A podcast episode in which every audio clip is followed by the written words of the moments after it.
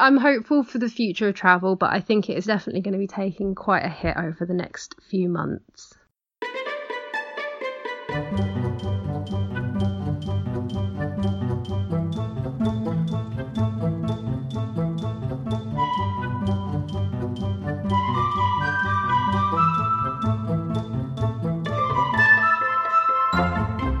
Hello, and thank you for downloading.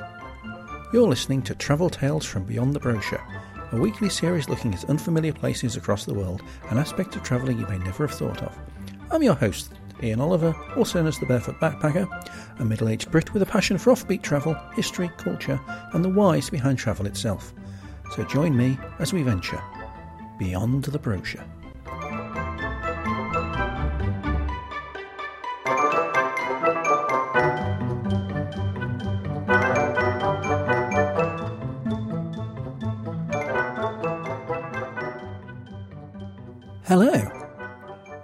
Look out of my window today, I can see the sun is shining, the sky is littered with white fluffy clouds, and the backyard is in clear contrasting shadow.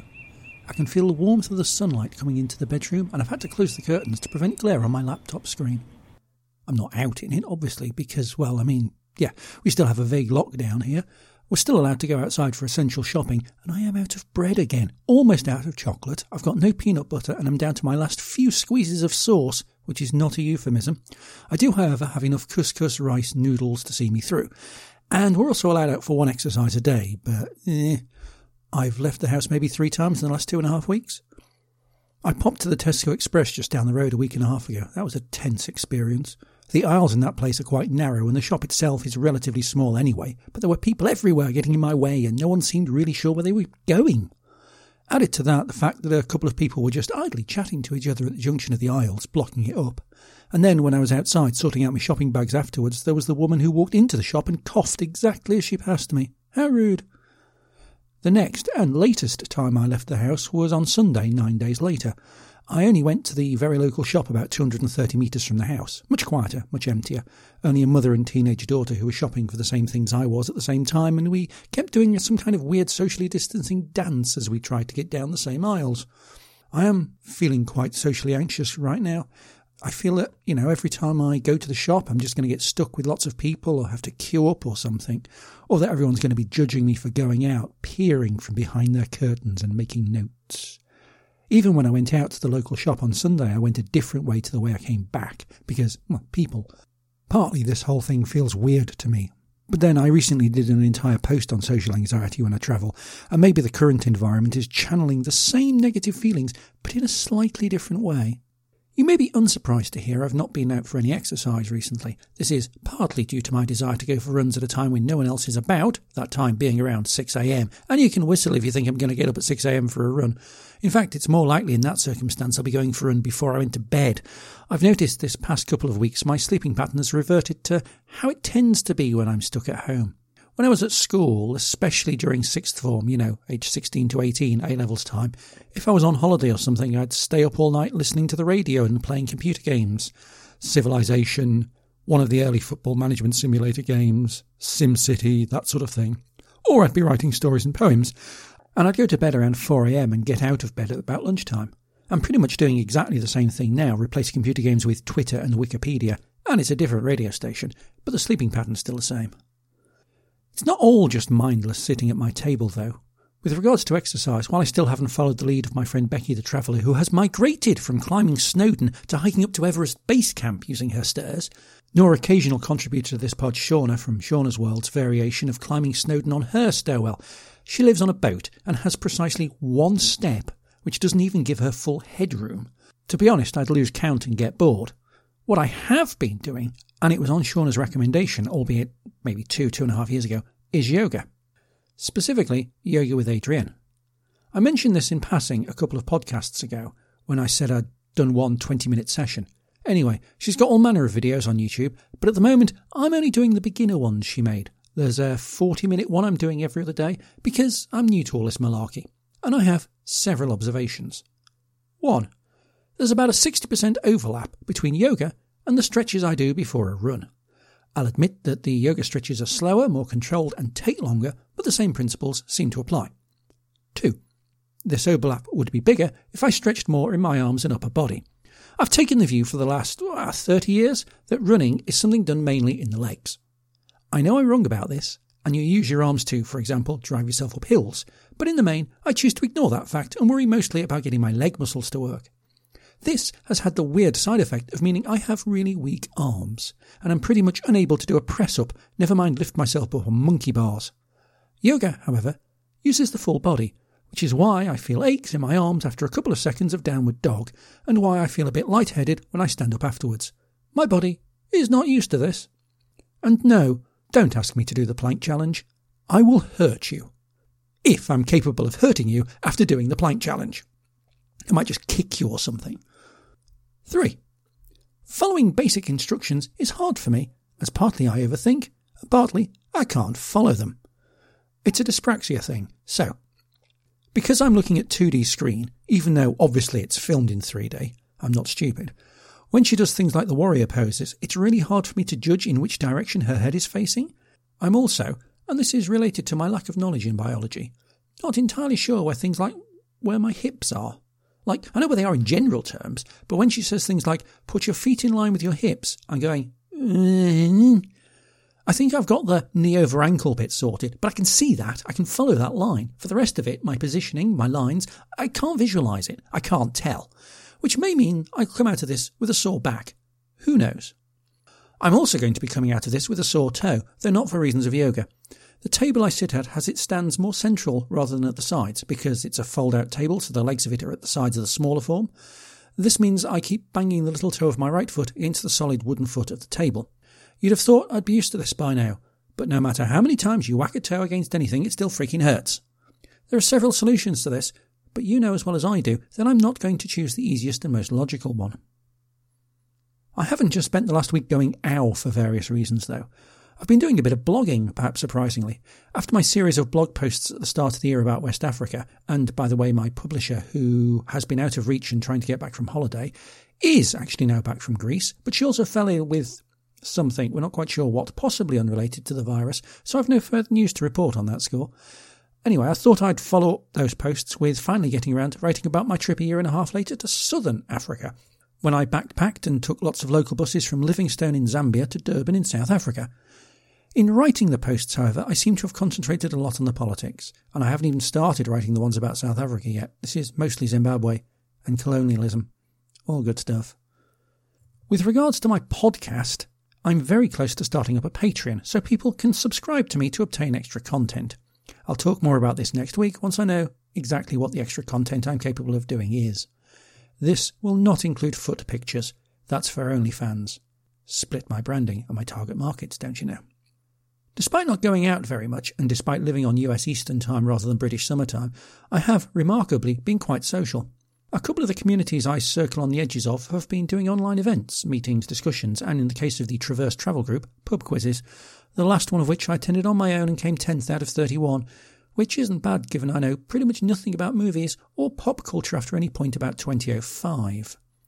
The previous quiz they ran, last week, I was in a team with my Twitter friends Bigsy Travels and Curious Claire, who may not have been 100% sober, and we came in equal first because we rock.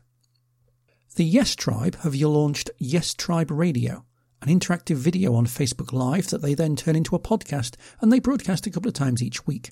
And even the Unitarian church I go to on a Sundays have started to do the occasional gathering using online video technology, which is quite cool and very personal. Sunday's gathering was all about hope and what it means to us. Which, of course, brings us quite nicely onto the subject of today's pod. I seem to be getting it better at doing those transitional links. I'd love to say it's a greater level of planning on my part, but that would be a lie, and one I'm sure you could all see through. Essentially, this is a travel podcast. And while it may turns down political, social, economic, and sporty lanes, ultimately this pod wouldn't exist in its current form and style if it wasn't for the possibility of travel and a willingness to explore the world. There's been a lot of talk over on travel Twitter about whether it's right or not to keep talking about travel in the current situation where pretty much no one's allowed to travel more than a couple of kilometres from their home, and even then not for sightseeing reasons. And those ruins I pass at high speed during the park run at Sheffield Castle have been there for centuries and will still be there when all this has passed and we can do park run again. And while I can see it being slightly depressing, a reminder that the world is different now, I don't see it as being offensive or being tone deaf which itself is quite an awkward phrase and one I'm not really fond of. Indeed, I wrote a piece for a blog article by Jessica from the Crown Wings all about this. I'll link to her in the show notes.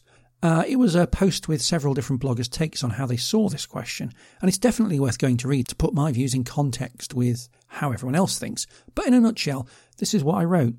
I wrote that, well, I mean, my first thoughts were about how travel content at the moment is framed. It's framed in terms of escapism. We all know that no one should be going anywhere, that's a given. That, that people are is a whole different question.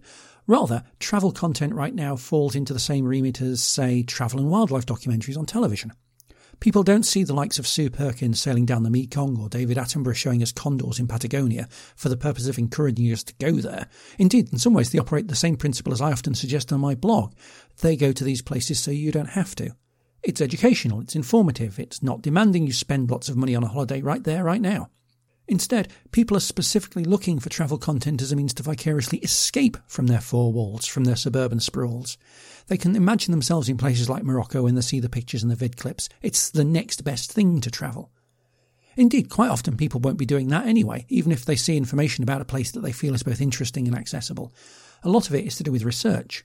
While no one views a blog post about Antarctica and books a flight and boat there the next day, well, probably some people do, but the vast majority of people aren't that flexible or rich. The same often is true of places like Italy and China. People often can't just down tools and fly away. Rather, it's about planning ahead to when they can. They'd be doing this anyway, even if there's no virus. They might view a blog on Siena, think, ooh, pretty, look at a map, realise there's so many more places in the region that are worth visiting, draw up a tentative plan, do more research about other places. Even the actual booking may not take place until several months down the line, when they have money or when they've arranged with their job or whatever to take the time off.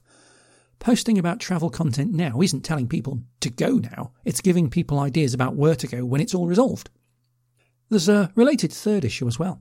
Saying, oh, you shouldn't be posting about travel is arguably ableist and privileged. What about people who could never go there? People for whom a week in Skegness is something to save up for a year for. People who find it hard to leave their own house because of health or mobility issues. People who are legally or administratively unable to go to places because of visa issues, citizen status, or political viewpoint. By saying this is not the time to talk about going away, you're effectively saying, well, because we can't go there, no one should talk about it. And that excludes people who could never go there regardless of pandemics. People who will never go to these places, so reading about them, watching them, is the only way they'll know about them. Are you really going to deprive them of content just because you've temporarily been inconvenienced? Plus, think of the mental health issues and benefits. Isolation isn't known to be a joyful experience, and seeing the same flooring, the same view from the window, the same shops, and knowing you can't do anything to change them requires things like travel content too. As I said earlier, escape. It's a bit like reading a book. You'll never go to Hogwarts, but it's nice to imagine it's there. If anything, this is the time we should be posting more about the world, of showing people what a fascinating place it is, because the chances are, where they are isn't a terribly motivational place to spend the next few weeks.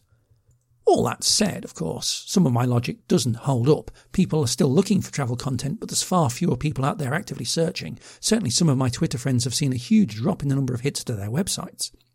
What has increased appear to be hits to places like TikTok. People seem, in the very short term at least, to be looking for a different kind of escapism. Not for pretty pictures of things far away, but for people putting cheese slices on cats' faces, purposefully badly choreographed dancing, or sticking bowls of baking flour to sideboards causing amusement when people try to lift them. Now might be a good time to be a clown. An official one, I mean, not a political one. We've enough of those. As an aside, yesterday I learnt that there were more active users of TikTok than Twitter, which makes me feel quite old. But I also learned that Twitter is better for developing a community, in that I found out from my Twitter friend Kirsty Leanne that TikTok isn't that good. If you're on TikTok though, go give her a look. She's creating her own niche on there and she's cool and she's quirky. So, what do you hope for when it comes to travel once things settle down? Riana from Teaspoon of Adventure gives her views and hopes, highlighting a desire that people return to places that have been hardest hit by the virus, and that she can personally go back to places that the virus prevented her from exploring properly. So, my travel hopes for when this is all over, um, I guess my biggest hope is just, you know, I know the travel industry is super resilient. So I'm just really looking forward to seeing that. And, you know, the day everyone's finally allowed outside of their houses, um, I hope we're able to get back out there, keep exploring, support those small businesses that, you know, that need it, go back to places like Italy and China that really need that love but doing it in, you know, a more sustainable way, kind of taking this pause and learning something from it. Personally, I um, have Taiwan on my list. I would love to go to Taiwan in the fall. Um, Japan and South Korea would be really cool too. Um, also, in the sort of ramp up of all the coronavirus stuff, we had to leave Prague.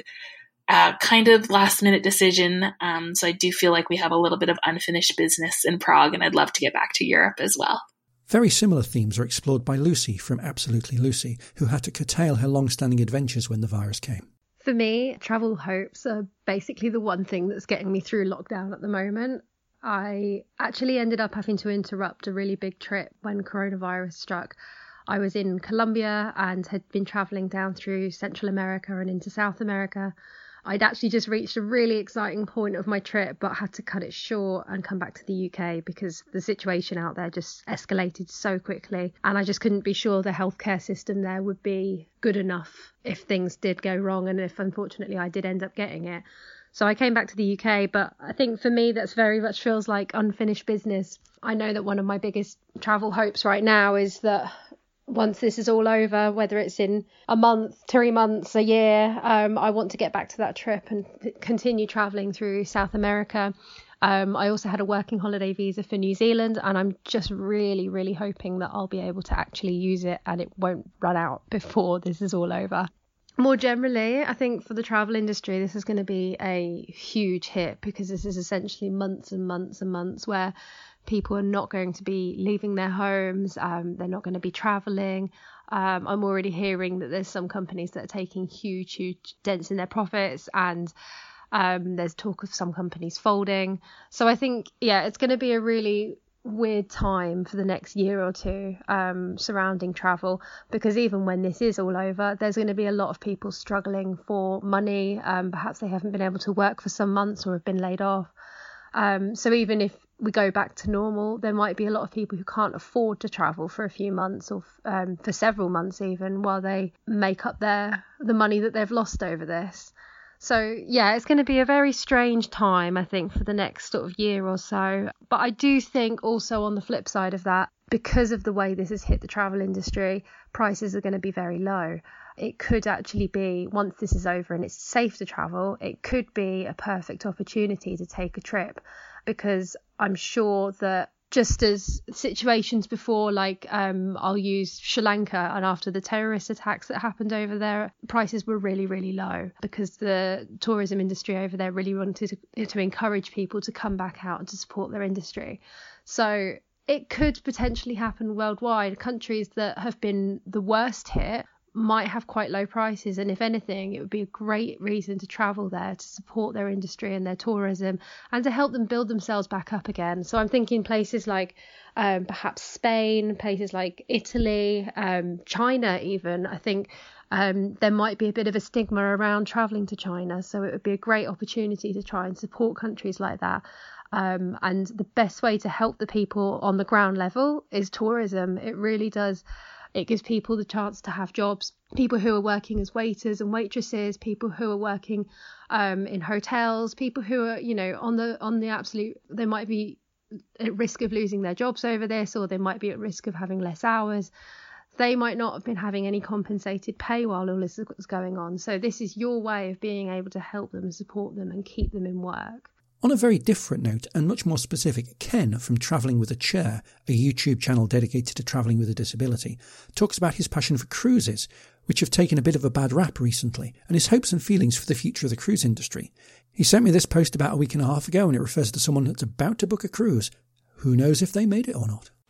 I see right now today, in so many cases, people taking two kind of opposite viewpoints about what the future holds for travel. And I think they're both unbalanced. Right now, I see people saying that they're going to start cruising again in April. In fact, uh, I was in a chat conversation today with a woman that booked a cruise today for April 13th. And I'm like, I don't think that's really going to go. I, I, see other people that say they'll never cruise again. And, and as I said, I think those are both kind of unbalanced viewpoints. I think when it comes to resuming the cruise season, I think it's going to wind up being probably midsummer, uh, maybe late June, July. I'm hoping by September because I do have an Alaskan cruise booked in September. And that one I'm still not sure about. Uh, I, it wouldn't surprise me to see it not go, but I'm hoping that things will be back to normal by then. For the people that say cruising's not safe, I would postulate that cruising is safer than a lot of other ways people enjoy their time. Uh, if you go to uh, the mall or you go to a concert or any other crowded public venue, nobody gets screened there for health concerns. Whereas on a cruise line, you get screened. It used to be that it was just a questionnaire and they'd check to see where you traveled to some extent. I think that going forward, we'll see that uh, having your temperature measured as you get on the ship, with the cruise lines being on the lookout for fevers and other signs of, of sickness, will become a permanent thing. They also, I think, that we'll start to see people's passports being checked and look to see where people have traveled, so that if there is an outbreak of something, that they can stop uh, you from getting on the cruise ship. Those types of preventative measures make cruising safe in general. In fact, after they implemented those kinds of measures, my wife and I sailed on a March 2nd cruise. After that, we went to Disney World. I am self quarantining not because of the cruise, but because of I don't know what I might have been exposed to at Disney World. I would also say that it's important for those of you that like to cruise that when the cruises open up and we can cruise safely again, that it's very important to start booking cruises and start planning on traveling. In so many lands around the world, uh, the economies depend on uh, cruises and, and, the revenue that it brings. You think about ports like Nassau in the Bahamas that can have anywhere from 10 to 15,000 people a day visit on cruise ships. That's a tremendous blow to their economy when those uh, passengers don't come to town anymore for those uh, crew members whose families uh, live in countries where income is very hard to come by and they support their families uh, by their jobs on the cruise ships. Cruising supports uh, the economies in a lot of countries, a lot of places around the world. And the one thing that all of us can do is when things get back to normal is to pick up and start going again. Another different aspect is raised by Kate Franke of the blog This Could Lead to Anywhere, whose day job takes her to travelling to places for work. Here she talks about her hopes for travel in general and for her in particular. So, for travel hopes, um, I think it would be great to continue with sustainability and being responsible. So, we've been talking a lot about that before um, all of this happened and coronavirus kind of started and all of the travel um, was really limited. So I would like to see us um, continue along that path and really start to be responsible, be a lot more sustainable, uh, look at the way that we travel, the transport options. So I think my hopes for the future are that we continue along that path and we don't forget what we were trying to achieve with that. I don't think I'll take anything for granted anymore with the travel that I do. I'm very, very lucky that I get to go overseas as much as I do. Um, but again, I'll be thinking about the type of travel that I'm doing, about really immersing myself in a place and kind of looking at the all of the small things, um, really making sure that I don't miss anything, really just being in the moment, being present and enjoying the place that I go to. Where do I want to go after all of this is over and after we are able to travel again? I think I definitely want to go to somewhere in Europe. I want to keep exploring, finding new places, um, and enjoying just being able to get out there and experience different cultures and countries. Um, for work, I was hoping to do my first work trip to West Africa and I hope that that's still going to go ahead and I'm going to meet a lot of the work colleagues that I have that work um, over there in country for us and uh, just build kind of relationships with them further afield um, in the next few years. I really hope to visit um, Israel and Jordan. Going to Egypt again and going to the new massive, what looks like an amazing um, museum. So um, it would be really good to kind of go and check that out and Cairo. And then after that, just any travel that kind of comes my way, being really, really fortunate and lucky and privileged to be able to do that. And I hope that that can continue uh, in the future. But again, just really being grateful for every trip and for everything that I get to do. Finally, moving much closer to my home and kind of heart, here's Nat from Nat Packer Travel talking of her hopes for future travel plans, which are largely domestic. So, considering I live in England, this is probably going to sound really boring, but if all this craziness ends tomorrow and we could travel wherever we wanted, I would probably head straight up to Scotland, starting Edinburgh, and then just travel around the Highlands, maybe even go the Lowlands for once. Yeah, I just love Scotland probably a bit too much, and it's one of the places I go to fairly often. I've not been for about two years, so I miss it. I miss the culture, I miss the music, I miss the scenery. Glencoe is one of my favourite places in the world. It's absolutely beautiful. I miss the stories and the history and the legends. It draws me so much. I put that last because it brings me on to thoughts I'd been having.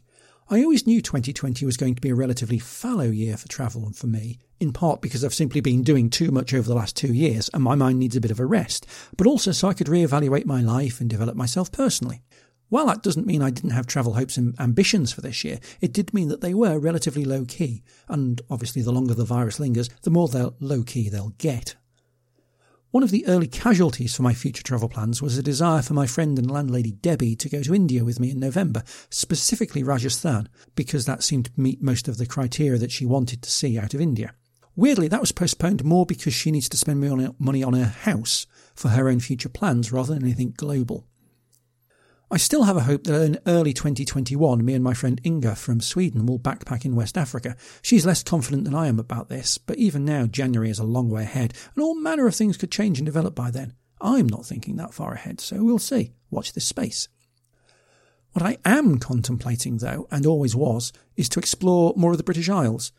It's a combination of always wanting to see more of it anyway. I mean, I did an entire podcast on hometown travel, for instance, highlighting the virtues of exploring locally. And of course, there's my long standing ambition to visit every county, blah, blah, blah, in the UK, coupled with a hangover from last year's summer adventures. Hiking across the country and then going on to see the Outer Hebrides showed me that not only were there notable things to see here, which I kind of knew anyway, but that they were relatively easily accessible, at least with a bit of forethought.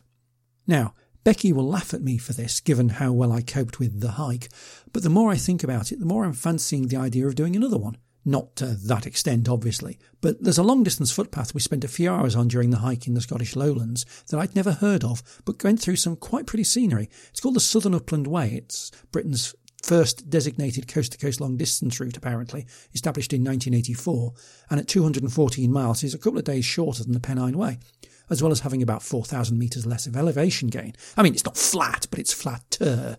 But it follows a much more logical routing as well, obviously. Certainly, when we did the hike, I preferred the ambience of the lowlands more than the Pennines. I can't really explain why. I think the paths were more comfortable, maybe? That's comfortable as in pleasant, not as in let's do this barefoot. The landscape more open. The Pennine Way is a nice route, but some of it is a bit of a trudge, as well as feeling a bit like, ooh, there's a mountain over there, let's detour and go up it. I mean, I'll happily walk the Pennine Way again, at least the first few days. I mean, I kind of have rewalked the first two, because when we did it on the hike, that first week is an absolute sodden and misty ball ache, and you know, I'd quite like to be able to see the scenery we walked through. There's a couple of other places in Scotland that are calling out to me too, both involve islands. Obviously, last year I went to the Outer Hebrides, which will be the subject of an imminent podcast episode. But apart from Skye and Mull, I've not really explored the Inner Hebrides. I'm particularly fascinated by Coll and Tiree, one of which is a designated dark sky zone, as they always felt kind of cut off from the rest of the island group, so quite remote and challenging. I've also been told that Colonsay has a craft beer brewery, and obviously Islay is famous for its whiskey, a substance that I like, but when I try and make notes about it in the same way I do beer, I kind of don't really have the words to describe it. Maybe I need to do a whisky appreciation course. That'll be fun. Further north, though, the other island group to catch my eye is Orkney, specifically the island of Mainland. It's weird too that Orkney appeals more than Shetland does. I think it's because a lot of stuff that I want to see is on Orkney and it's more accessible. I think if I went to Shetland, it would be purely for an escapist retreat, whereas Orkney would be much more about the exploration. It sounds similar to the Outer Hebrides to me from what I've read and seen, with a similar array of historical sites. Indeed, some of the oldest and best preserved Neolithic sites in Europe, for example, Skara Brae, are on Orkney mainland. It's got scenery and it's got the local culture, just with fewer people and visitor numbers, albeit in a much smaller area. Another of the British Isles I've yet to visit, but which would be trivial to explore, is the Isle of Man. It's like, it's, it's right there. It's that close to where I grew up. You could pick up the local radio stations from Liverpool, and there's easy ferry and flight links to the place.